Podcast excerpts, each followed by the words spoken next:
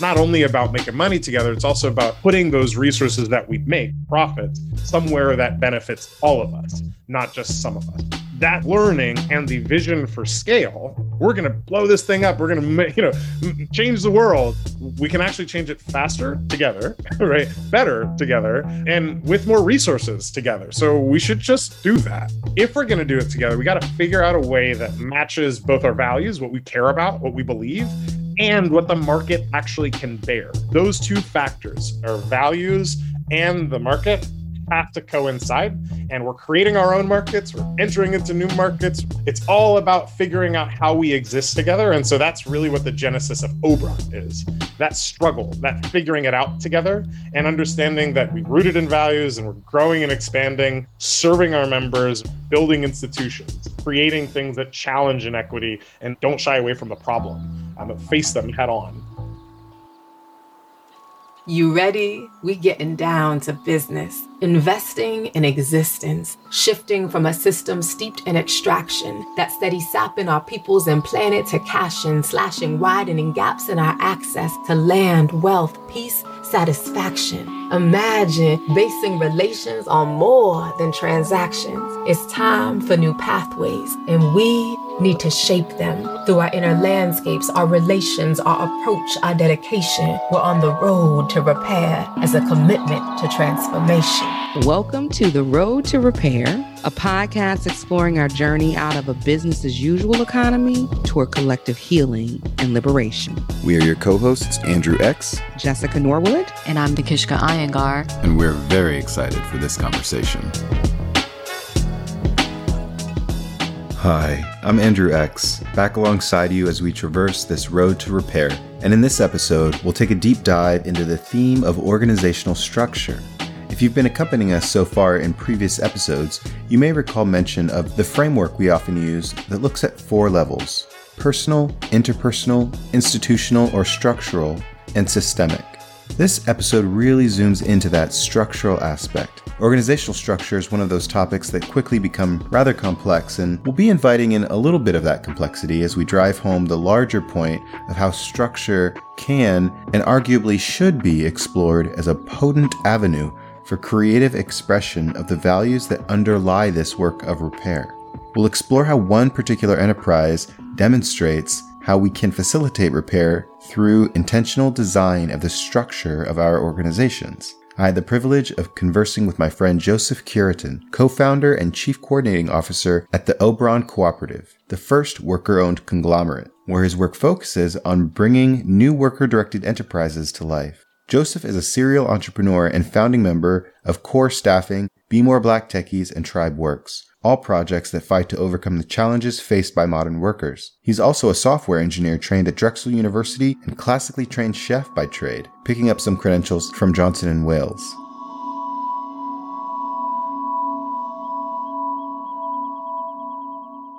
So, welcome, Joseph. I'm really excited to have you on the Road to Repair podcast. This is round two for us. First time that we talked, I interviewed you on the Next Economy Now podcast, and that was such a rich conversation. I learned so much, and our relationship has just been growing from there everything comes full circle and i think we reap what we sow a lot and you know one of the seeds that we sowed together was you know getting the message or the idea of obran out there in the world it resonated with a lot of people. And really, what has been amazing outside of just connections and relationships, one of our individual contributors that now is actually moved to our executive team came to us because he heard us talking together.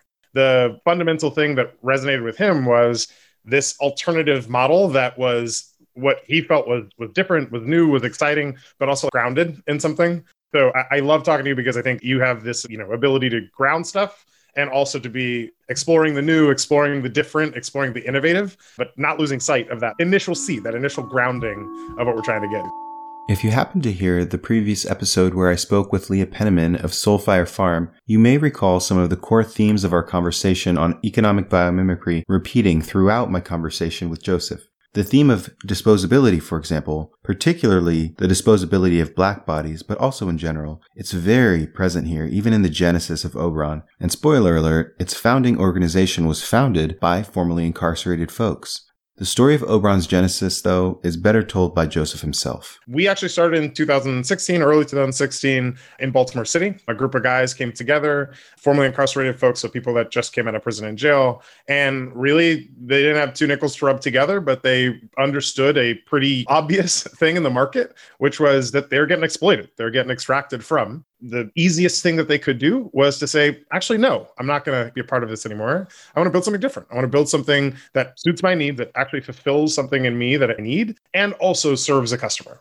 That was our genesis super super humble beginnings. Right. And from that place of humility and seeking to respond to some needs in the community you recognize the need to create some infrastructure for yourselves but in a way that creates solidarity and transforms inequity. Everything that we do all of the time is pointing to filling a need but more so than that is serving our members creating institutions and creating structures that recognize inequity, recognize why things are the way that they are, and faces it head on and falls short a lot, but faces it head on and really build something to address and then hopefully to, you know, to move through and to something else when it comes to structures and literal infrastructure problems here. And that led you to create the infrastructure for a staffing agency. So we started staffing because it was a low resource, low capital need business. It was a business that the three guys knew. They had been staffed out before. They had been the employee of staffing firms. There's nothing between you and, and the customer that you're serving.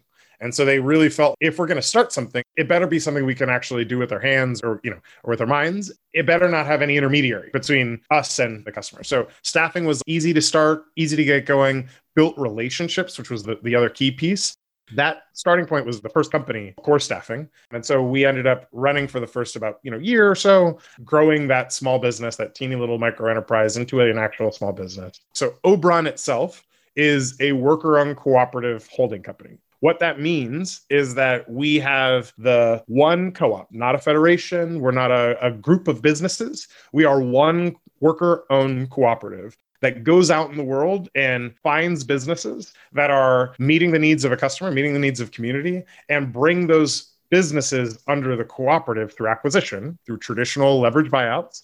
And we invite workers, the employees, to be part of our membership how we got there is actually super interesting. So, Core, our first business serving returning citizens, Baltimore City, grew and evolved. And I actually helped start our second company, Tribe Works, out of a meetup group, you know, technologists of color in Baltimore City. You know, Baltimore City is like 60% black, yet in the tech community, it's like, where's Waldo? And I was a little fed up with it. I kind of just put out a shingle and said, like, hey, if there's other folks in the community that want to chat about this stuff, come out in the first year we got to about a thousand people on the meetup page. You know we had really amazing growth when it comes to just collaboration community education all that kind of stuff. And really the evolution to business was pretty natural this just makes sense for us to provide services as well as education to the folks that we're in community with. Really, those two groups side by side, growing in parallel, came together at the end of 2018. I was the bridge between the two. And I was like, y'all are doing a lot of the same stuff, right? The business model is literally the same. We should just, at the very least, talk about how we can actually learn from each other at that point, Core had actually matured into a co op, had matured into some democratic principles, and had matured into understanding it's not only about making money together, it's also about putting those resources that we make, profits, somewhere that benefits all of us, not just some of us that learning with the tribe technical ability and the vision for scale. And both organizations both groups were like we're going to blow this thing up. We're going to change the world. And it's like well we can actually change it faster together right? Better together and with more resources together. So we should just do that. Ultimately the groups got together and they decided all right well if we're going to do it together, we got to figure out a way that matches both our values, what we care about, what we believe, and what the market actually can bear. And so those two factors, the market is real. We have to be yoked in this idea that our values and the market have to coincide. And we're creating our own markets we're entering into new markets or you know it's all about figuring out how we exist together. And so that's really what the genesis of obran is that struggle that figuring it out together and understanding that we rooted in values and we're growing and expanding serving our members making things happen building institutions creating things that challenge inequity and don't shy away from the problem but face them head on. And so for us that's our why Obran was birthed out of what was called Staffing Cooperative. Our goal for staffing was pretty clear. It was an easy market to understand, but we got anxious. We got impatient even. We can't actually make any more than our contract says, even though we add value to the firm that we're serving. So hold on a second we can actually do more than just serve a customer that then serves another customer and so on and so right we can actually look at how we can grow to meet the needs of not only our members and their customers but also how we can actually grow to meet the needs of markets and our economy and our place or community. And so for us that natural expansion to move past just a contract and into a community it was a no-brainer. And more so than that it was an easy leap when we had already done construction as an example with staffing that we understood the market we understood how to swing a hammer. We understood that you know the payers are over here and you know we got to buy some things over like we get that. What the problem was was we needed to own the firm. We needed to actually grow up a bit when it came to our central why and really live into it really actually do it and so in 2019, we actually turned the corner on a strategy to make that real. And we developed this Obran acquisition plan. We developed this idea of a conglomerate cooperative. We didn't know it, but I think that we might have been the first to look at the world in this specific way. I'm sure that there's other examples of co ops going out and buying other entities or assets but we're a teeny bit of different. Our, our little bit of spin on it was that we thought that one co-op that was worker owned could have multiple entities that were just that, that were vehicles, that were you know utility in the market, and that when we go out and do an acquisition, we might not even have to buy the whole company at once. We could do 51% and control the entity and then move into assets further down the line or further downstream. We started with construction and we finished our first acquisition at the beginning of 2020. And really, that solidified it for us where we saw both, and, and, and, we can talk about Appalachian Field Services, the amazing folks that came into membership with us, but also were already doing some great stuff. You know, before we even got there, we're already doing some great stuff. But we really saw this as like, aha, okay, I got it we can grow inorganically through acquisition, entering new markets, serving new customers, growing our market share, not to just suck out all the profits in the market, but to redirect them to do things like buy housing for our members, who had always been housing unstable in Baltimore City, education for our members who had always yearned, like, I need to learn how to do X, Y, and Z. Well, let's actually provide you with some resources to do it. It's better for you, better for us, better for your customers, better for the community. Like, duh. That evolution is still in process. But our core strategy and how we grow is centered, is yoked in this idea of you know looking at a system, looking at a structure and an institution, and challenge the inequity in it, and, and actually go forward and do stuff and experiment and try and grow. You know, again, don't get me wrong. Somebody accused us of being the Unilever of co-ops the other day, and I'm like, I mean, no, but also I get what you're saying. And so, you know, if Unilever were, were a different company, potentially, I mean, I would love to redirect profits that Unilever is having in a different, you know, in a different way.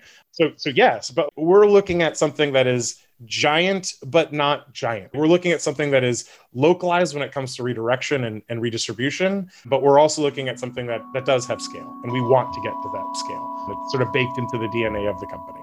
So interesting that Joseph frames this in terms of the DNA of the company and how that relates to this idea of economic biomimicry. It's an easy analogy and a reminder we can look to strategies and principles in nature to express our own nature, economically and otherwise. I do think at a first principle level that all structures or systems, organizations have a root in nature. If you look at almost anything when it comes to organizational development, almost all things do have some reflection in nature down to the growth at all costs platform capitalism that we see. I mean, like cancer is a natural occurring thing. We're going to go through things together. And one of those things is this boom bust cycle of capitalism that we have right now.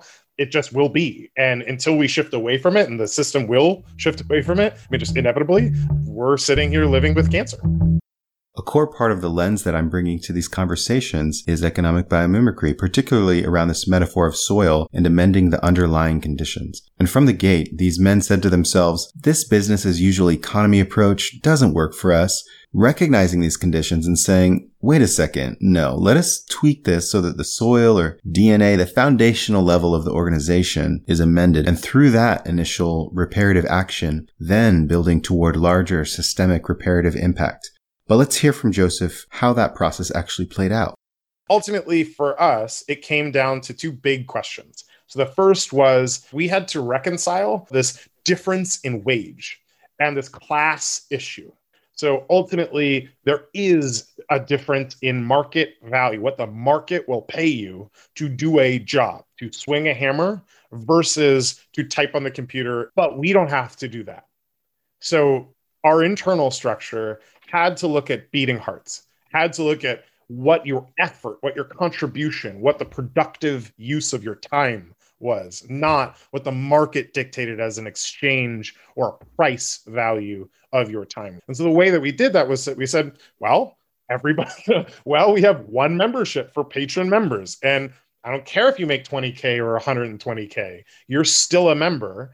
And when we distribute profits, at the end of the year, it's distributed on productive value, not on the price point, not on the price value of your labor. So that was one big key characteristic that we had to design for, just period had to. Recognizing inequity and actually confronting it and saying it's going to be messy when somebody makes 20k and somebody makes 200 they're going to have some issues with each other but if we all know that at the end of the day if that person produced or in excess 30% of their pay. So they actually cleared for the co-op profits in the 30k benchmark, and the others did the same or better.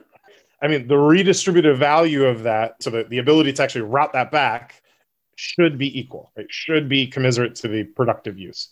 The second feature was governance and control.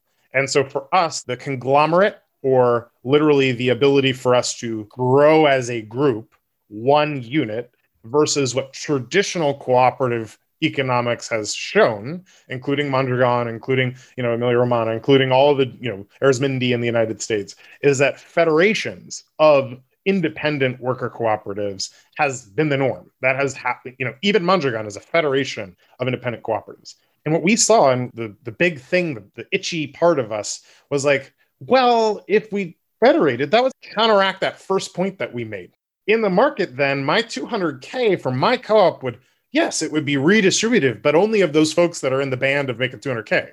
How does that work? How is that in confluence with the interests of one beating heart together doing the dang work? How does that work? And so we said, well, no, actually, we shouldn't federate. And we lost some people because of this decision, also, just FYI. Folks were in the very strong, I want to federate camp. I want subsidiarity. I really want to control my business only and like screw off as well as the no, we need to conglomerate, we need to be together, there needs to be solidarity in that way.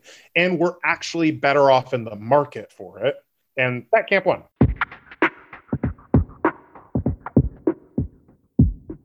Allow me to quickly summarize what Joseph just shared.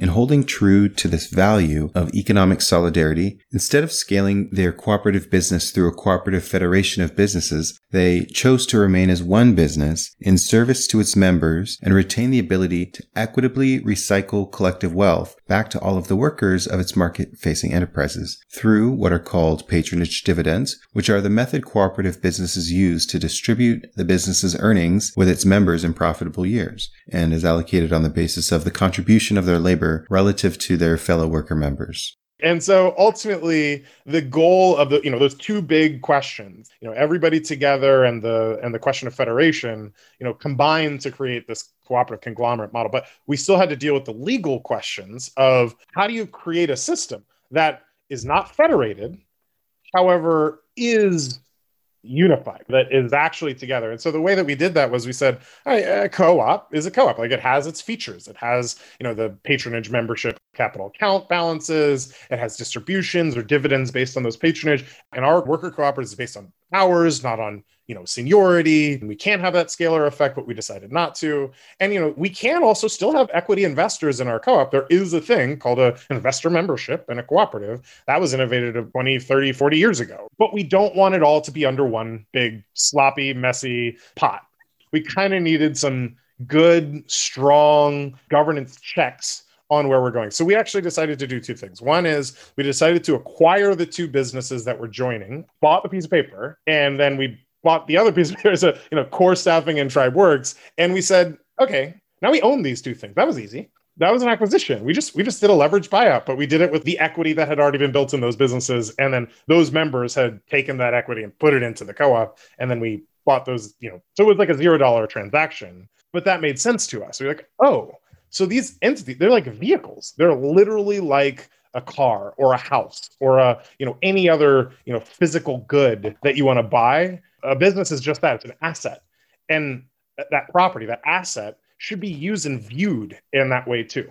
So the co-op the beating heart the organism has multiple assets has multiple properties has the ability to grow through acquisition inorganic rhizomatic growth. But the business also should be thought of as an organism too in its own right so for us we said all right well how about the board how do we structure the governance of the subsidiary and we thought, well, downward pressure will always be coming from the co op to perform in the market, always. In order to reinvest back into our membership, remember, our members are all the employees of the company. So, in order to invest in our members, we have to actually have things to invest. so, in that case, those things have to actually turn off free cash flow. So there's always downward pressure from the co-op, but there has to be upward pressure both from the customer and community as well as from the workers themselves back into the co-op to say like, no, no, no, it's not all about profit maximization here. There's also our customers and community to think about. There's also our workers, our peers to think about. So that's the upward pressure from the worker, from the labor. And we said, all right, well, how do we represent that? it's it, it's a big circle. How do we put it in or how do we put it out? So we said, all right, well, you know, the majority of the board and the subsidiary should be of that subsidiary, should be workers of that subsidiary board. We should still have some control because ultimately we own the property. Ultimately, we own the asset. The co-op does. So we do have a vested interest in seeing that property, you know, perform. So we also have representation, and ultimately we can finance this entity. We can grow it through equity or debt investment and you know again i don't want cancer to form. So i'd much rather you know if i have cancer in my in my hand i'd much rather cut off my hand than you know stab myself in the heart. So you know we can invest and grow and have this here but it can't be cancerous. It can't actually overtake the body. And so in that sense what we're doing is we're saying well that subsidiarity is still there. There's there's a bit you know that company has its own board it has its own workers it has its own management leadership staff. It really wants to perform and serve its customers serve its community. You know in all intents and purposes it looks a lot like a capitalist firm doesn't it? But ultimately what the big difference here is it's connected to a big body of other people and workers trying to do the same that central watch trying to you know look at those inequities and challenge them daily in their life. And so ultimately that's how we structured the governance layer at the bottom at the subsidiary level there's one other nuance. We then said, all right, well, if that's the case, we've got this co op, and then we've got these operating businesses, and those operating businesses are going to go out and do great things. Cool. But what about trying to do an organizational development lift, i.e., going out and inorganically growing through acquisition when we don't have any expertise in the market? How are we going to do that? I don't know anything about home health. I'm not a home health worker. I have mad respect for folks that are able to do that. I know that I am going to be a fish out of water there. But we know that that market, we know that that's a place where the cooperative advantage, where our dynamics, where the things that we bring to the table will really grow and you know, I think will create a paradigm shift in that market. How do we get in there? So the way that we did that was we said, all right, well, our subsidiaries that we own, that the workers are on the board of, that we control, those are industry specific. So we look at construction, staffing, technology, health, you know, media and we want to grow inorganically through acquisitions against a thesis against an idea a position an approach in the market. And so we need a leader to make that happen. You know and this is another fish out of water thing. Like i know that there's a lot of collective management styles in this space and we think that there are leaders out there that there are people that are the tip of the spear. That's a role. It's just a role and we want to leverage those roles, not because it's exploited of them, not because we're putting them on a pedestal, but just like I don't know anything about home health, there are people that know a lot, you know, about home health and how to lead and have a thesis on that. So we should find them and we should actually empower them. We should resource them in order to do that. And so that's what we did. We said, well, these groups, the companies that we buy, actually are not just that. We're actually growing in a group. And that group needs to have a focused thesis that has an approach that is differentiated, that can win in a market. And when I say win, it's not only profits, but it's also, again, challenging those inequities, going back to our central why in a market. And so for us, that's how we structured it. We said there's a subsidiary of the co op, it goes out, it makes acquisitions or startups, but acquisitions in a market mainly, and we grow and we grow and we grow and we grow. And I know that that sounds very American and growth at all costs, but it's not growth at all costs. It's growth to create a big enough entity that allows us to do what we said in the beginning, that allows us to look at our members and their customers and community and reinvest at appropriate levels to challenge those inequities that we're seeing and confront them head on and really actually put our money where our mouth is when it comes to operations and governance in both sense. So leadership is, is only a part of it. It's also governance of those entities. And again, the market facing ones. Last, last, last thing is our co-op board is also a reflection of those values. Our co-op board is always majority workers, representative of our both democratic process so open and fair elections something that you know we really actually hold dear and also a reflection of who our members are as well. So we think about race we think about class we think about what markets we're in and we will grow and evolve and add and change and be flexible but we will always be majority owned by those serving the customers and communities in question and not because it's solely some lefty political thing, but we just think that they're better stewards. I mean, they're the ones that are actually going to be producing. They're the ones that are creating those productive economies. So they should be the ones central to the point. We also have investors on the board. So I'm just going to put that out there that we're not anemic and we don't believe that capital is a bad word. We think that it is blood in the system. And ultimately, that blood in the system is just that it's real. It's just blood in the system.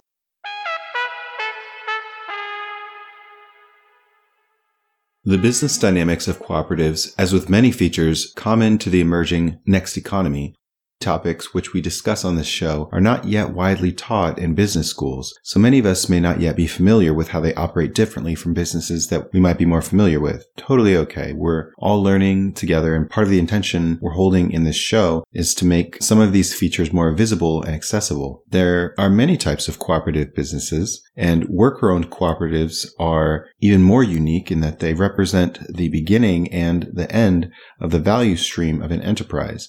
Like soil serves as an ecological foundation for an ecosystem, labor serves as an economic foundation for an enterprise. As such, we could imagine that just as it's optimal to build soil fertility through nutrient cycling, for example, composting, which is recycling the surplus back into the system after the harvest. If we understand the value of investing in our foundation, one could make an argument that it is optimal to build collective wealth through investing in the labor at the foundation of an enterprise. Localized nutrient cycling, localized wealth cycling. In systems thinking nerd speak, this is called a reinforcing feedback loop, which many of us know simply as a virtuous cycle. Earlier in this episode, I referenced my previous conversation with Leah Penniman, and here again we touch on some of the themes that we discussed, particularly moving from the degradation of linearity to closing the loop. We see that theme repeating here as Obran's structure forms not a line, but a circle. Business as usual enterprises with shareholders are typically linear in the value stream that begins with the workers and capital assets and accrues linearly to the shareholders, following the theory of shareholder primacy, which generally prioritizes the short-term interests of the capital holding class of stakeholders.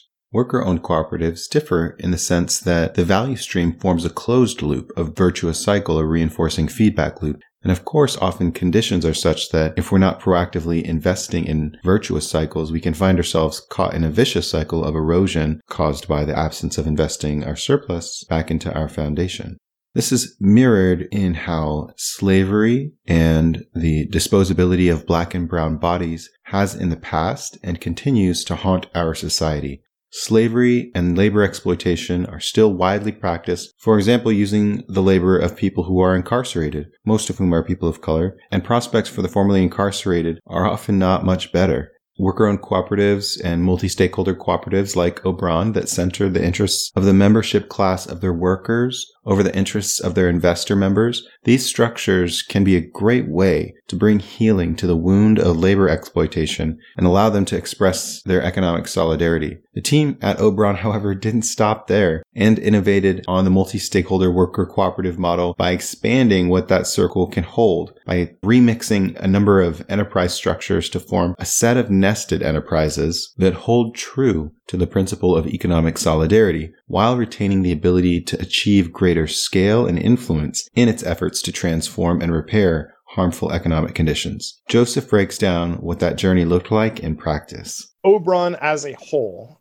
is a co-op. So a cooperative, subchapter T of the IRS code in the United States, is defined as member ownership member ownership is both reflective of two big key characteristics. One is the surplus capital, or whatever is actually at the end of all the expenses of the business left over, so profits. Where that goes in a co op, it is the members claim the majority of that surplus value. That's really the first economic side.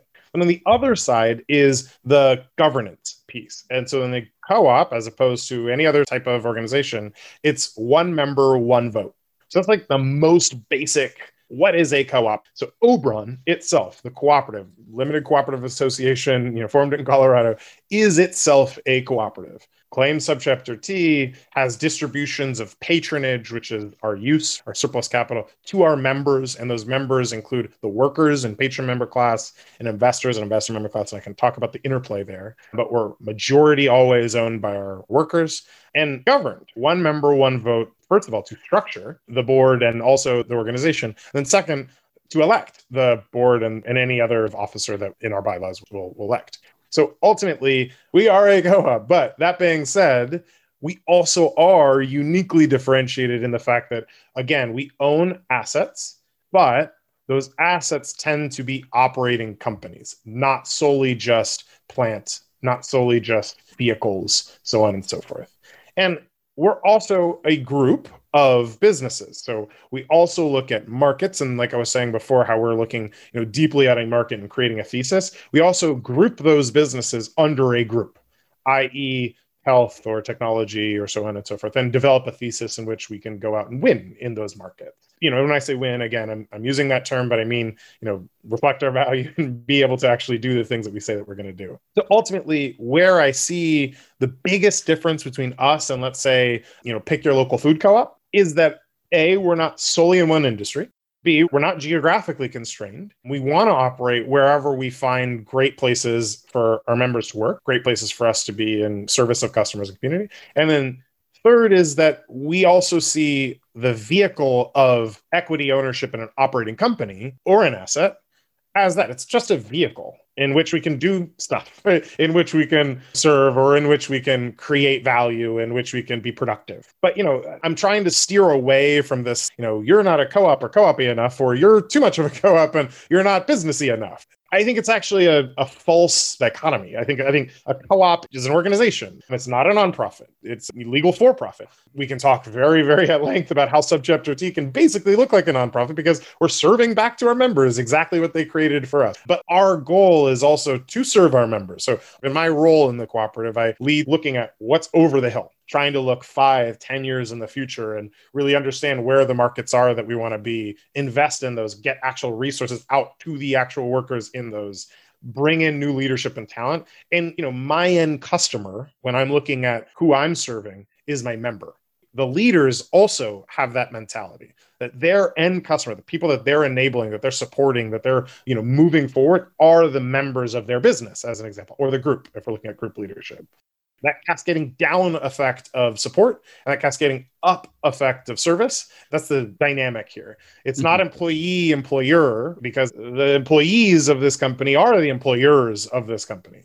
And ultimately if i'm an employee and a w2 for staffing i do in fact play the role of employer of appalachian field services. And i do also play the employer role of core staffing so there's hats that we wear and we put them on and take them off. And we entrust leaders with that.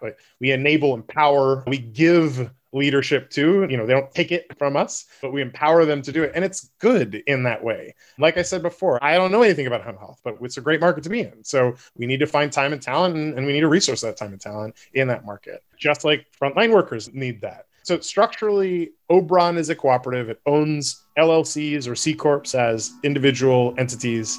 Those LLC or C corps are able to acquire assets, you know, operating companies or physical assets, and grow in a group, grow in a business, right?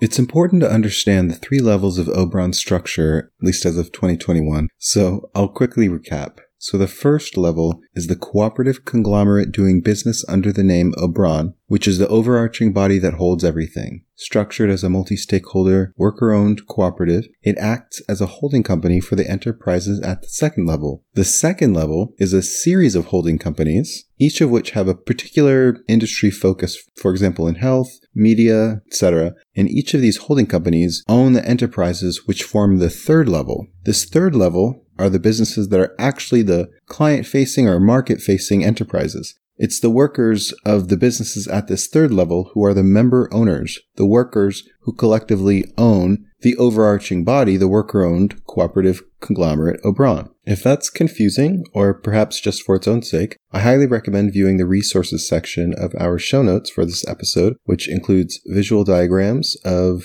Obran's structure, if you want to see that, follow the link that says Obran's Legal Framework member presentation. And we also share a lot of other supportive resources as this episode touches on many things which not all listeners may be familiar with. For example, cooperatives or patronage, classes of cooperative membership, etc., along with some referenced individuals and organizations. So this three level structure describes Obran's legal structure. Now Joseph talks a little about Obran's structure of decision making and ownership governance wise, the cooperative board, owned, controlled, elected by the workers of every company, the co ops board.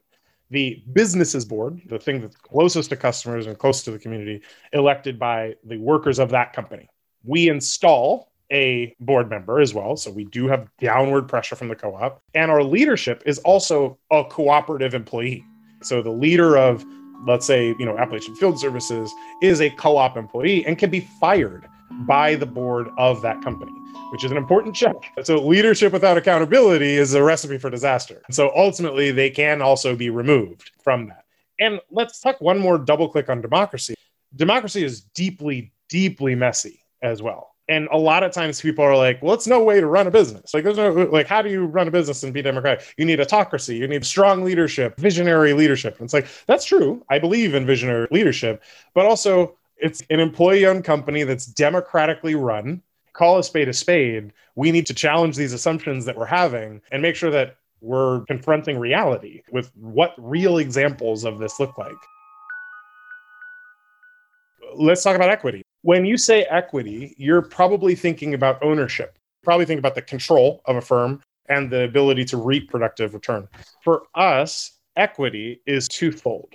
First is the base level patronage so I'm gonna I'm gonna throw some jargon at you for a second. So patronage again, that ability to take out what you put in. Think about patroning a restaurant or patron of the arts or you know whatever it is that you're patroning. For us, a patron member is a worker. So they have one capital unit. And that one capital unit is not floating in the market. We're not traded on any public exchange and we're not traded internally. We're not some crypto thing that is floating point value. We're rooted in one big piece of value, and that's whatever we actually produced in a market in order to create surplus cash.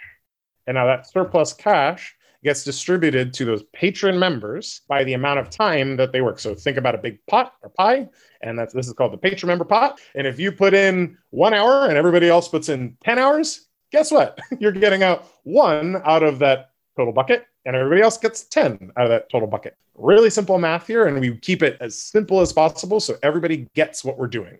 We do have investor members. So, first is we recognize that we need capital to grow this. But then the second is we recognize that we need capital at different layers or different levels. And so the first level of this capital is the co ops capital. And really, that investor membership is a feature, it's a way for Obran cooperative patron members to move out of work, to move out of producing labor and into reaping a benefit of contribution. So it's a mechanism for when you want to leave the co op You want to keep your equity, the cash, the actual dollars in cents that you kept in, move that to a position of investor membership, which has less rights, less actual governance control, but does reap a dividend. We use that money and you're then paid on the use of the money instead of you know your use of the co-op.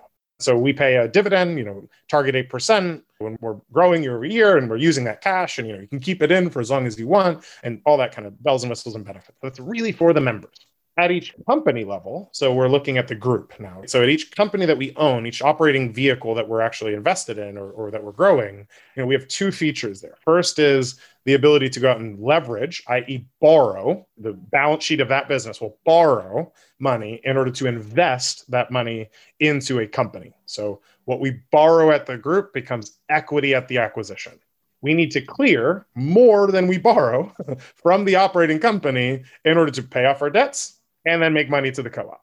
Simple math. Borrow at 10%, make 11. Really simple math here.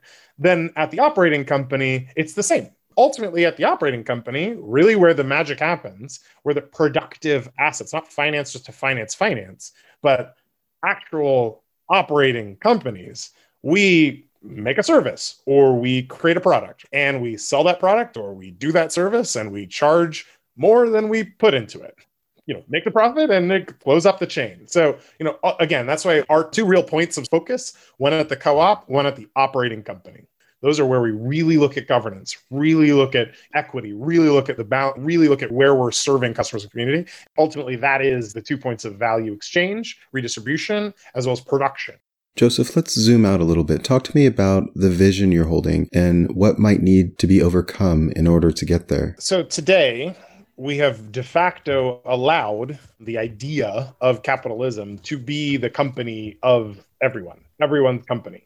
My goal, my grandiose vision, Joseph, you know, as an individual, is to grow this thing well enough for it to take care of multiple generations and for it to, you know, serve members in perpetuity and for it to be of value to people all the time. Ultimately, I think just from a ideological or quasi emotional intelligence side of things, it feels like the problem set, the inequity that we're actually facing is less so solely about a condition of a market and it's more about the underlying ideology in the market. In which case, the big challenge, the big problem that we have to face as a company is understanding that market and using it, leveraging it, but not denying that it exists and hopefully one day supplanting it.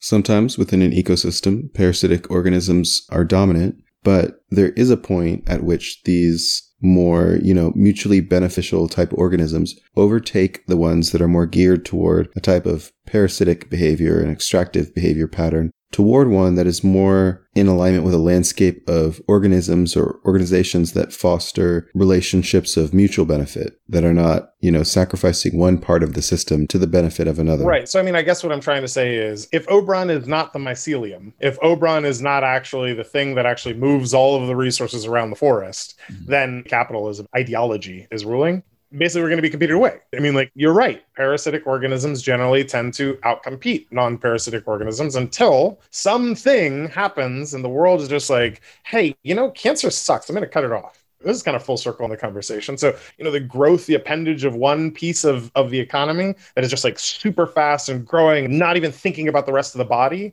eventually will die off. But we still got a body. We still got this thing that we need to take care of. To me, it's a recentering on that I want that to be Obran.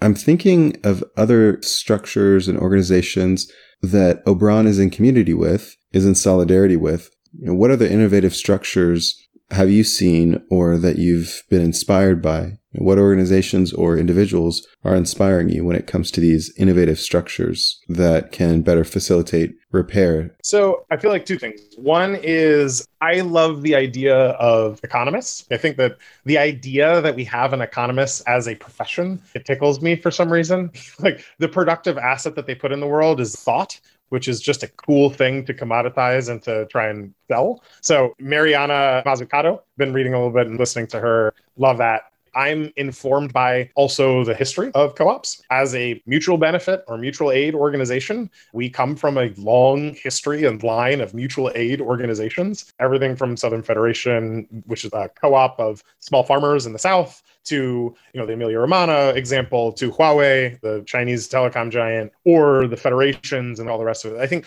ultimately trade unions also are really interesting models of solidarity. They have attempted this thing for a long time, you know, that we're ultimately doing and have done incredible gains and used amazing tools in order to create a lot of productive value in the world. You know, think about it the weekend. Holy shit, we have a weekend that is a new thing and like that is a thing that is a productive asset to our actual beings of human you know life we need rest weird. And ultimately i think where i'm sitting in just proximity to racial privilege and you know the proximity to economic privilege to me it feels like the markets are the markets. But like in baltimore city i'm thinking about some of our racial justice organizers that are here and like really understanding that it is community that are the major creators you know producers of most value in the world and are generally often the most excluded from the surplus of that productive value. And so you know i am interested in the proximity the co-op has to everything even if I do have these grandiose ideas of trying to figure out how to, you know, challenge dynamics and confront inequity and all the rest, but like totally understand that we are one of many demonstrations of things that need to change. But I hope that we're one that works. Oh, a critical one. Here we are on the Road to Repair podcast, and maybe just to bring the conversation home, what is it about Obran's structure and, you know, potentially other things like culture what is it about Obran that facilitates needed repair in terms of social justice, in terms of economic justice, in terms of racial justice? My mom has a saying, speak with your feet. You know, the reason why we create the things legally or you know, economically internally is because we're speaking with our feet. We're putting our money where our mouth is. And I've used two analogies back to back.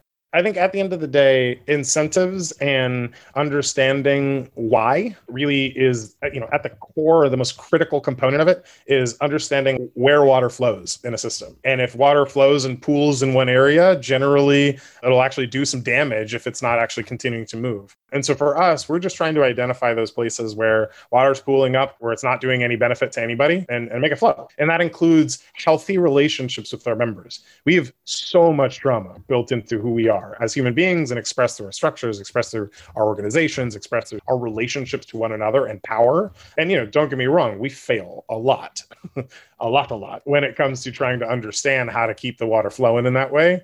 But we try, right? And I think that's the biggest piece is we can't stop that. We can't stop trying. And so for us, I think that's really the when I say for us, I also mean myself first and then my members that I know and I'm in community with every day, you know, we all fail. We all are not getting there. But to me, it feels like it's the effort in the right direction. And when I say right, it's not like a morality, justice piece. It's more of a systemic understanding how things flow piece and tinkering with the machine to make it work for us, as opposed to you know, yeah, shouting from the rooftops, you're doing it wrong. do it wrong, but do it wrong together and, and figure out how to make it better to hurt less. In examining Obran Cooperative as a model example of how repair can be expressed through intentional design and structuring of our enterprises themselves, I have to acknowledge that this innovative model is still young, while also acknowledging the deep history of cooperative tradition and solidarity economics in which it is firmly rooted. But whether or not it ultimately succeeds in its aspiration, and we certainly hope and believe that it will, there's much to be learned from its story and example today. Joseph, this has been such a delight to drop in with you around all of this again. I know that there's some incredibly exciting things that Obran is up to right now, and I just want to give you space in these last few moments to kind of share some of that and how listeners might get involved.